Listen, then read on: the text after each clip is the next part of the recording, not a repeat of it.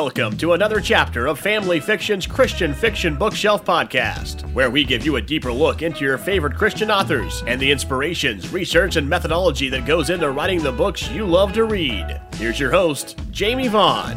Hi, everyone. I'm Jamie Vaughn with Family Fiction's Christian Fiction Bookshelf Podcast. Today's episode of the Christian Fiction Bookshelf Podcast is brought to you by Bethany, a division of Baker Publishing Group. And our guest today is Regina Jennings, who's here to talk to us about her newest book, Engaging Deception. Hi, Regina. How are you? I'm great. How are you? I'm doing well. So I want you to tell me what you can without giving away too much about this newest book.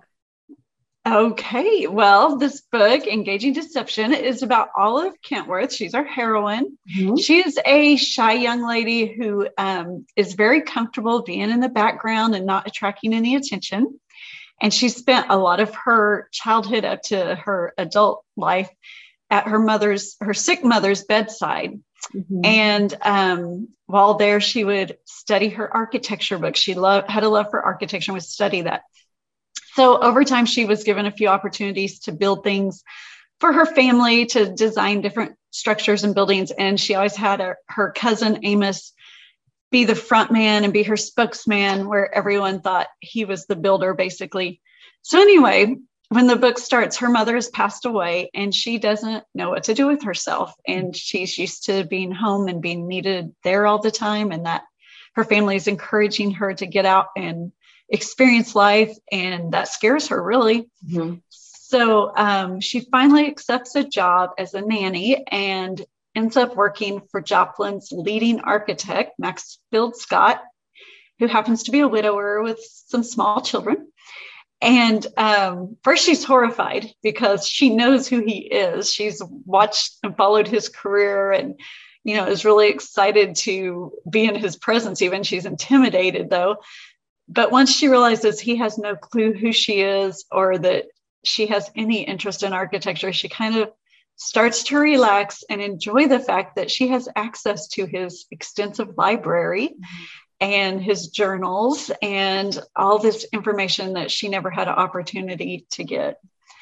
So anyway, things start heating up as their relationship, and they start appreciating each other, but also as she starts getting some jobs and, of course, hiding the fact that she's working through her cousin. He's the one that looks like he's the builder. Uh-huh. But some of her projects are in competition with Maxfield. Uh-huh. And so, you know, she's in his house running a construction company under his nose secretly.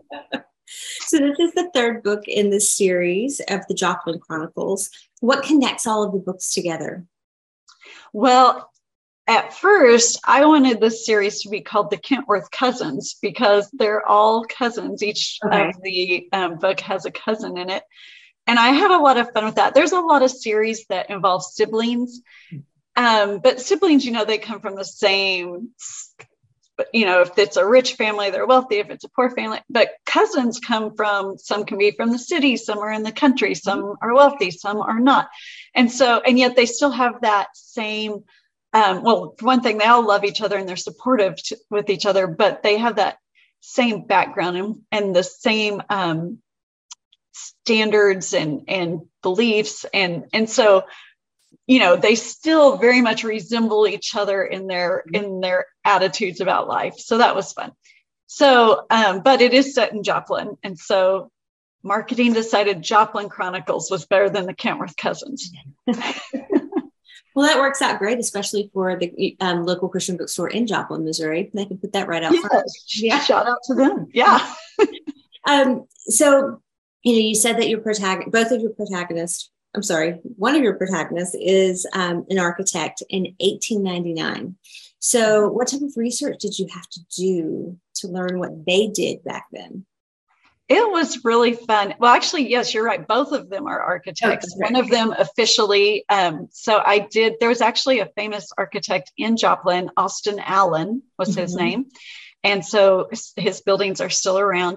So I looked at his path. He's a little younger than Maxfield would have been, but you know, looked at where he studied and what his path was to becoming this architect. And so that informed Maxfield's path of where he went to college. And then, of course, they would go to Europe and do the tour and study architecture in Europe. But then I also did research on the many untrained architects that we have, like Thomas Jefferson, who's a famous architect and yet did not receive any formal schooling. In fact, there wasn't much formal schooling available until the late 19th century. Wow. So the idea that Olive could study and learn this on her own isn't that far-fetched. Like, it happens, and it happened back then. So yeah, that was really fun. When I saw the cover, which I don't have it in hand right now, but they have Olive on it with these big blueprints, and I thought, oh, were there blueprints? Were they actually blue? But yes, they were. So that was another research thing we had to look up to make sure that was historically accurate. But as usual, the cover artist got it perfect. They always amaze me what they can take from the book and kind of bring it to life right on the cover. Yes. So what were the challenges in writing this book? I think with both characters, they're both in mourning. Olive is mourning her mother, and Maxfield is mourning the loss of his wife. Mm-hmm. And yet they are dealing with it in two opposite ways. Olive is withdrawing. She is afraid to move on. She's hiding by staying close to home. Doesn't want to live life. You know, kind of stopped. Her life kind of stopped when her mother's did. Whereas Maxfield, he has so much grief and pain that he doesn't want to be in his house. He's trying to entertain himself. He's trying to push the grief away. Mm-hmm. And that's hurting his relationship with his children, you know, and seeing them reminds him of his wife. And so you have two grieving people, which I write humorous romance, you know, okay. So I know it's still funny, I promise, but them dealing with their grief, it was a challenge to have them dealing with it in opposite ways and to keep that consistent in the writing and yet have their character arc still meet there where they needed to be. Yeah. So what's your favorite part of the story? Can you let us in on that? Oh, I love honorary characters, and the Kentworth cousins, there are so many of them. And Amos, the one that she gets to represent her, he is honorary and obnoxious and self-confident. And so he knows nothing about architecture, and he'll walk up to this Maxfield, you know, who's the guy, mm-hmm. and just make up stuff, just say ridiculous things and act like he knows everything. And Maxfield's so frustrated because here's this guy who's remodeling one of his creations, he thinks, and knows nothing about anything. And he can't figure out how this ignoramus is doing such a good job. Mm-hmm. And so I think that was fun to write this impossible situation. How would someone who didn't know anything about this be the architect? And showing Maxfield's frustration when, of course, it's Olive behind the scenes. It's really the brains of the operation. And it's not like today where you could have somebody feeding you the information. You know? Well, I know they have to work up. And that's just so fun to think through it, because basically he would say whatever and she would write down in the notes what was real that she needed, you know. And so she wasn't even listening to him. She's his secretary writing down to helping him take notes. So, yeah. So during your research, what was the most interesting historical fact that you found out? Oh, I love the houses that they have in Joplin, which they are still there. The Murphysboro Historical District is amazing. They, it's a whole area. So Joplin went from rags to riches like that. It was a mining town, and money just got brought up out of the ground, literally. And so there were many self-made millionaires, just boom. It was a boom town. And so there are these beautiful houses, and the Murphysboro Preservation Society has done an excellent job of keeping them nice and preserving their history. They do Christmas tours that have a lot of resources about the people who lived there, the people who built them. And you can, you know, it's something that we can all still enjoy. You can still go to Joplin and do the walking tour and go through those neighborhoods. And I just really appreciate people who love history mm-hmm. and who preserve it for other people. And they really give the town and that area a sense of significance and of place when you see it as a whole. Mm-hmm. I love that. So when the reader finishes the book, closes the last page, what do you want them to take away from it? Well, I think Olive, I relate to her a lot. I think a lot of women would, in that she feels like an imposter mm-hmm. in her job. I think a lot of us put career second. We have to manage family and take care of family, and whether it's our children or our parents or other things coming. And obviously family comes first. Like that's something, male or female, that we all are supposed to be putting God and family first. But it leaves us sometimes feeling like an imposter when we do decide to get a job or to use our God-given talents. Maybe we didn't have the educational opportunities or the years of experience that our counterparts did that had a career all along. So that's what I think the takeaway would be, to hone those skills that God gave you mm-hmm. and don't be afraid to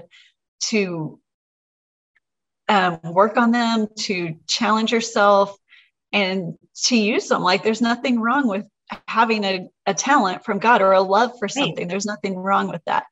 But at the same time, to be patient for God's timing, because mm-hmm. there are seasons in our life, and it may seem like your kids are little forever, but they're not. Or for Olive, it may have seemed like she was going to always be at her mother's bedside, but at the end, she was glad for every day she spent with her. So it wasn't wasted time. Your time will come. Yeah. So is this the last in the series? Yes, it is. All right. Mm-hmm. What do you have planned next? Well, that is a really good question. So you're getting the inside scoop, Jamie. Okay. Okay. So this was my last contract with Bethany House so far. I decided to take a break, and they very graciously have offered an open door, and I would love to work with them again. So we'll see what happens. But for now, I don't know what's coming up. I might start a book tomorrow and we'll see, but it's been a nice break. And here I am talking about a book where people are spending time with their family or working. And that's kind of the situation I'm in right now too. So y'all can pray that God will show me what's next. Yes. And God wants us to rest. He wants us, to have that time to rejuvenate and come up with new ideas. We don't necessarily have to trudge along the entire time. Absolutely. It's been a wonderful break. I feel very much that this was the right thing. Good. So Regina, I can't wait to see what happens with this book and with this series for you. And everyone, it's available now. Go to your local Christian bookstore and pick it up. If you don't have one, pick it up wherever you purchase your books. And this is brought to you today by Bethany House Publishing, and it's called Engaging Deception. It's out now. And if you like this chapter of the Christian Fiction Bookshelf podcast, make sure to hit subscribe below. And have a great day. Thanks, Regina. Thank you. Thanks for listening to Family Fiction's Christian Fiction Bookshelf Podcast. Stay up to date on all things Christian fiction at familyfiction.com. Christian Fiction Bookshelf is produced by Ross Kluver, hosted by Jamie Vaughn, and edited by Brandon Woolow. Subscribe today wherever you listen to podcasts so you'll never miss a chapter.